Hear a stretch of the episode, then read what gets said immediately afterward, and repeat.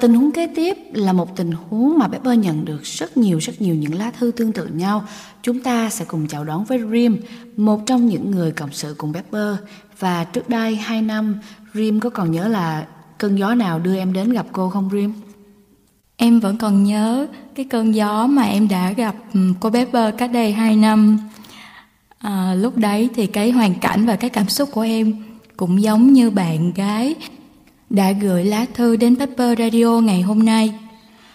Bạn gái ấy tâm sự thế này: Em với bạn trai đã yêu nhau 2 năm, trải qua rất nhiều sóng gió, kể cả chuyện bạn trai ngoại tình, nhưng em đã tha thứ và cùng anh ấy làm lại.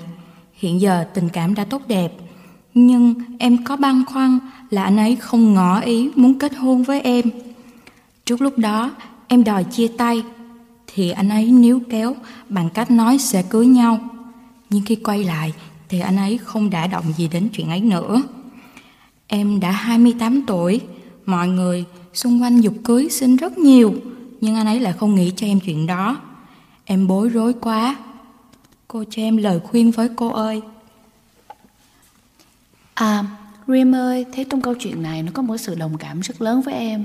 Vậy thì lời khuyên của em dành cho bạn gái đó là gì vậy?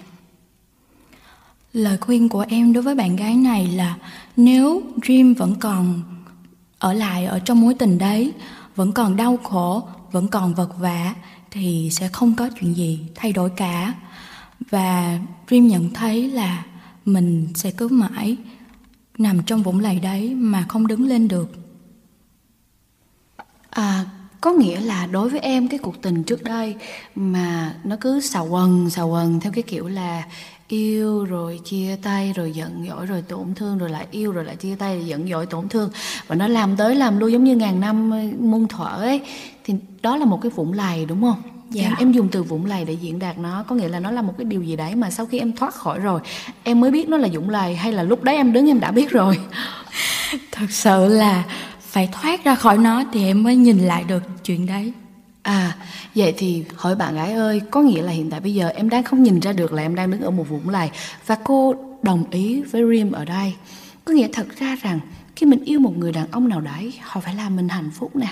Họ phải làm mình đẹp hơn lên đúng không Rim? Dạ. Họ phải làm mình có ý chí, có mục tiêu phấn đấu và cuộc sống của mình nó phải nâng cấp lên một cái mức độ khác, một cái chất lượng sống khác chứ không phải là cứ lúc nào mình cũng cảm giác nó cứ xào quần xào quần, nó vòng vòng vòng vòng đúng cái chỗ đấy. Vậy thì Rim ơi, với câu chuyện của em, em có thể nói cho bạn ấy biết rằng sau khi em thoát khỏi cái vũng lầy đấy, em đã có những cảm xúc gì không?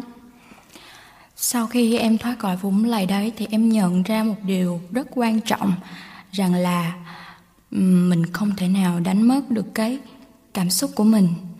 Mình đừng đánh mất cái tuổi trẻ của mình và mình cũng đừng đánh mất những cái cơ hội mới. Thế Rim ơi, sau khi em rời xa mối tình đó rồi thì cuộc sống của em, công việc của em và mọi thứ của em nó có nâng tầm lên một cái chất lượng sống mới không?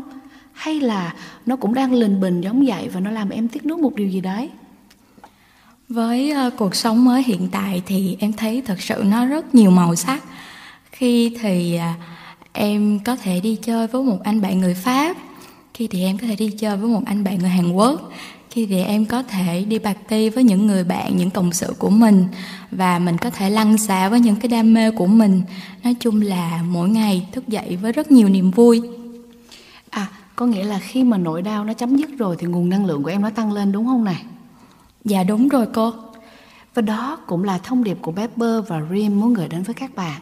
Hãy chấm dứt, hãy ngừng lại tất cả những nỗi đau, những sự tổn thương, những lỗ hút năng lượng để chúng ta luôn luôn có được những cái nguồn năng lượng khổng lồ mới nó đủ để thu hút may mắn, đủ để thu hút những người đến và làm cho cuộc sống của chúng ta hạnh phúc và thú vị hơn. Cảm ơn Rim rất nhiều. Cảm ơn Rim.